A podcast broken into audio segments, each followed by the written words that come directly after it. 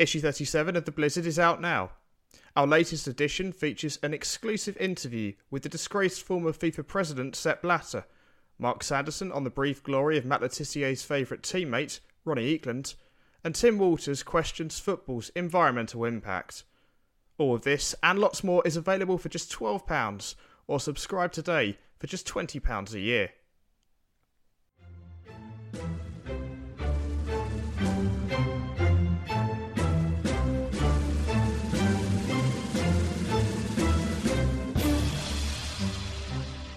From the pages of The Blizzard, the Football Quarterly, a look through the archives where we bring you some of our favourite pieces to have appeared in the magazine since we first began in 2011. In episode 125, we feature When Puskas Came to Selhurst Park by Jo Harman, first published in issue 37 in June 2020. Nearly 60 years on, it's difficult to comprehend how the match even took place. Real Madrid, crowned the best side in Europe in five of the previous six seasons, arrived at ramshackle Selhurst Park on 18th of April 1962 to take in Crystal Palace, sitting in the lower reaches of the third division, just a fortnight before playing Benfica in the European Cup final. And Real weren't giving their stiffs a run out. Ten of the side that would start against the Portuguese champions two weeks later in Amsterdam turned out on a wet and windswept Wednesday evening in SE25 presumably wondering if this was really the best preparation for one of the biggest matches of their lives. The Spanish giants Galacticos included the Hungarian genius Ferenc Puskas, 1960 Ballon d'Or winner Alfredo Di Stefano, midfielder schemer Luis del Sol, and their captain Paco Gento, a nippy outside left and bona fide club legend who went on to replace Di Stefano as Real's honorary president in 2016. All four started against Palace, and only Del Sol was spared the full 90 minutes as torrential rain beat down in South London. Incidentally, Real's visit to Selhurst isn't their only match against third tier English opposition. In July 2013, two months after winning promotion to the Championship, Bournemouth hosted a Madrid side featuring Cristiano Ronaldo, Luka Modric, and Mesut Ozil. The Cherries, charged up to £60 per ticket, reportedly paid their opponent £750,000 and were thumped 6 0. The 1962 match was the brainchild of Arthur Waite, Crystal Palace's audacious chairman. A Croydon born builder, Waite was a lifelong Palace supporter who would sneak into the ground as a young boy when his brother wasn't around to take him to matches. As his business grew, so did his influence on the club he loved. By the late 40s, he had secured himself a place on the board. By 1958, he was chairman, determined to propel Palace into the top division for the first time in their history. Progress was slower than Waite would have liked, though. After finishing 14th in the Third Division South in 1958, Palace found themselves in the newly formed 4th Division. It took them three seasons to escape the basement of English football, the former Tottenham boss Arthur Rowe eventually leading them to promotion in 1961. Rowe is credited with devising and developing the push and run, or give a go, style of play, and under his guidance, Spurs won their first league title in 1951. He was forced to step down four years later after suffering a nervous breakdown before Waite coaxed him back into football soon after becoming chairman, first as assistant to George Smith, and then, when Smith was sacked in 1960, as first team boss. Following Rowe's death in 1993, Reg Drury of The Independent described him as one of having the sharpest soccer brains in the English game has ever known, and he quickly made his mark in Palace, who, despite their lowly position, began to play with a newfound fluency. Finally, on an upward trajectory, Waite wanted the club to capitalise on their promotion and announce themselves as London's up and coming side. After upgrading Selhurst Park's floodlights, installing four 100 foot pylons at a cost of £18,000, the chairman sensed an opportunity to demonstrate the club's ambition and recoup some of the cash at the same time. What better way for the fans to experience the new floodlights, he thought, than to see them illuminated a match between Palace and elite opposition? In the Crystal Palace story of 1969, Roy Peskett writes that the club approached an unnamed First Division side from the north of England, who were offered expenses and a luxury weekend by the seaside for players, directors, and officials. only for negotiations to break down after their proposed opponents insisted on a £3,000 guarantee. If that's what they are going to do to us, we might as well try to get Real Madrid, said Waite. So, that's what he did. Real had never played a game in London before, let alone against third tier opposition, would clearly take some persuading, and Palace enlisted the help of George Sturropp, an agent who had close connections with the Spanish club. Improbably, a deal was struck, but Palace had to dig deep in their pockets to make it happen. Waite, finding the lure of hosting the most successful team in Europe irresistible, forked out £10,000 for the privilege. For context, the British record transfer fee at the time was the £85,000 Inter Milan paid for Aston Villa's Gerry Hitchens in 1961. And there must have been some butterflies in the stomachs of the club's directors, as 48 hours of heavy rain ahead of kick-off threatened to make a damp squib of the big day. They needn't have worried. A crowd of 24,470 braved the conditions for the chance to watch Puskas and Di Stefano in the flesh – paying 10 shillings per head as Palace took a club record £15,000 on the turnstiles and made more than £3,000 on the night. Even before the Spanish ambassador ceremonially turned on the lights, it was clear that Waite's entrepreneurial instincts had been spot on. Palace's chairman could be forgiven for his self congratulatory programme notes.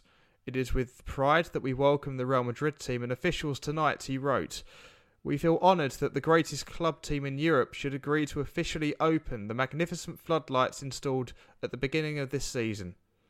This is the first time that Real Madrid have played in London, or indeed anywhere south of Manchester, so forgive us if we throw our chests out a little for being able to arrange such a fixture.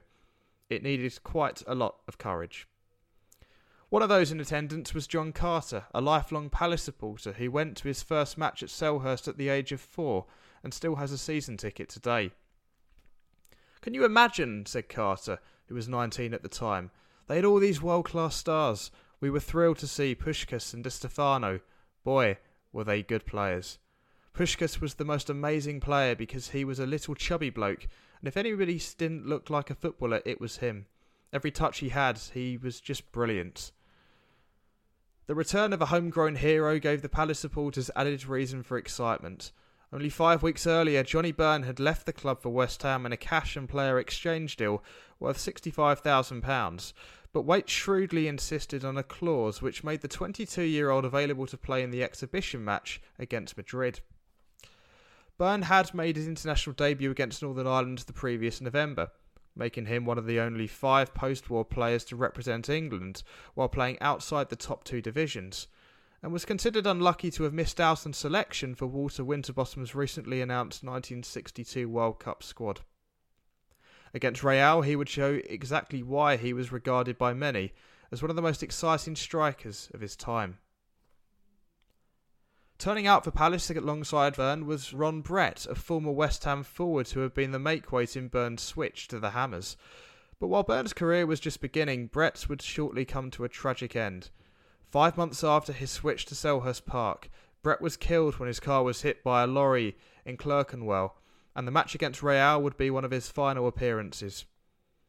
Arthur Rowe was particularly upset, not only for the useless waste of a young life and the loss to his family, but because he had high belief in Brett's capabilities, wrote Roy Peskett. When Rowe resigned as manager in December 1962 due to ill health, Brett's death was cited as a contributing factor. Given the golfing quality between the two sides, a flood of goals to match the inclement weather was expected, and Real duly opened up a two goal lead in the first eight minutes. Di Stefano heading home a chip from Justo to Tejada before Gento lashed home after a poor clearance. Real Madrid settled down like peacocks to show their feathers on a wet English night, reported the Times. Against the run of play, Palace halved the deficit when a cross from Byrne was headed in by Roy Heckman but Real threatened to blow their hosts away with two further goals before half time. The third came direct from a Puskas free kick, and the Hungarian was also influential in the fourth, exchanging passes with Di Stefano in the Palace penalty area before the right back, Isidro, was teed up for the simplest of finishes. At half time, with Madrid 4 1 ahead, one realised the depth of their knowledge, how used they are to the game at whatever level it was played, wrote the Times. One felt here were adults talking to adolescents. Rowe made a surprise substitution at the interval, taking off the experienced goalkeeper Vic Rouse and asking Bill Glazier, a 19 year old with no previous first team experience, to keep the most formidable front line in world football at bay. A former member of Torquay United's ground staff, Glazier had joined the club at a trial four months earlier. An arrangement supposedly set up between Palace's captain Johnny McNichol and the Glazier's family bred delivery man, who were close friends. The teenager had impressed for Palace's reserves, earning a full time contract, but would have been a new name to the vast majority of fans as he set up position between the sticks for the second half. Real Madrid that is my most exciting match in memory in football life to date, Glazier later said. Like all footballer and football followers, I had read and heard about Real Madrid.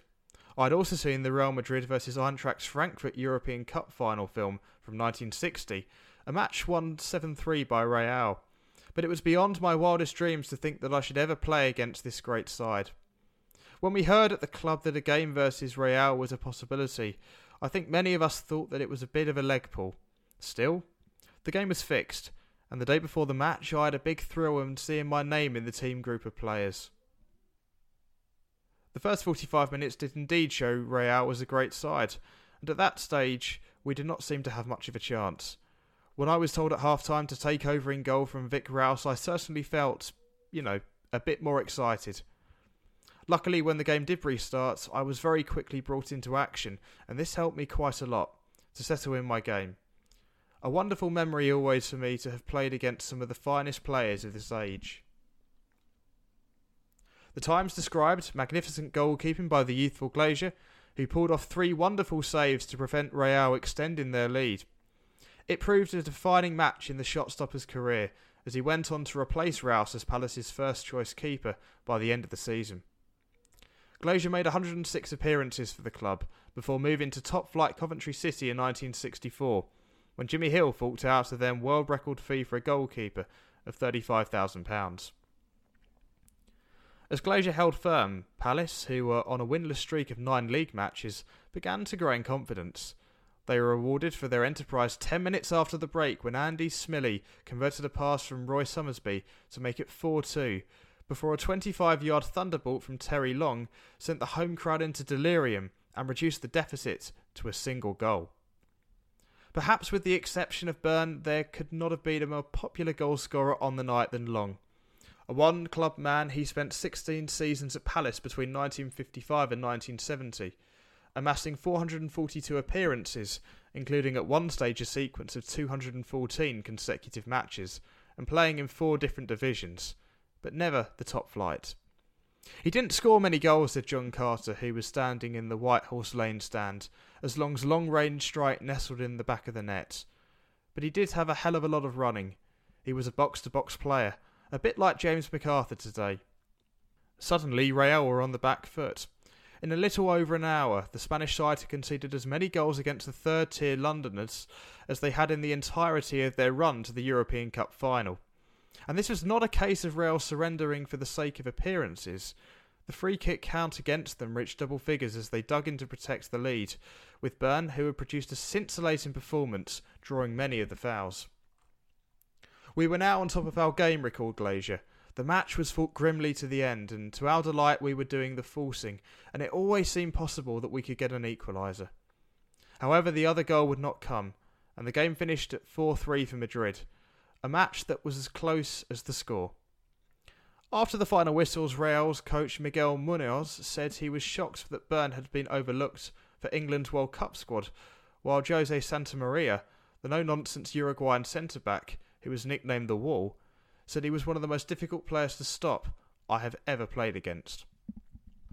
Just 48 hours later, Byrne, known as Budgie for his incessant chat, turned out for West Ham in a Good Friday fixture against Cardiff City at Upton Park and scored his first of 107 goals for his new club. Described by Hammers boss Ron Greenwood as the English Di Stefano, he played 11 times for England and scored 8 goals, including a hat trick against Eusebio's Portugal in Lisbon in 1964. Were it not for injury, he would have probably featured in England's 1966 World Cup squad. Palace were lauded for the courageous style in which they played and for the occasion itself. Crystal Palace invited Real Madrid along to Selhurst Park last night to give their new floodlights an official blessing, wrote the Daily Telegraph and the Morning Post, and then somewhat inhospitably rubbed a little glitter off the world's most glamorous football club. The reporter for the Times was even more effusive. This was a night to be savoured by all those who made the effort to reach Selhurst Park, prepared to see great players in the flesh rather than within the framework of a television set. Real Madrid had come to London for the first time. The Spanish ambassador had officially declared the floodlights open, and may we hope that the legends of the great Spanish side will inspire Crystal Palace to new life. This night, at least, they took one step towards it. The match had been an unqualified success, and a feather in the cap for Waite, but Palace's progress wasn't exactly rapid from that point. They finished the 1961 62 season in 15th place, only six points clear of relegation and came a middling 11th the following season. In 1963 64, they secured promotion to the second division, with their impressive young goalkeeper Bill Glazier ever present, before finally realising Waite's ambition of top flight football in 1969. The chairman celebrated by signing off on a new stand and was regularly seen putting his builder's hands to good use, working on its construction. The Arthur Waite stand still exists today, although it could do with a bit of work. As for Real, they featured in 11 European Cup finals since their visit to Selhurst, losing just three, one of those defeats coming two weeks after going toe to toe with Palace. Maybe Eusebio picked up on the frailties in Real's defence exposed by a marauding Terry Long, or perhaps the Spanish Giants were feeling a little leggy after their trip to South London. But Benfica ran out 5 3 winners after scoring three second half goals.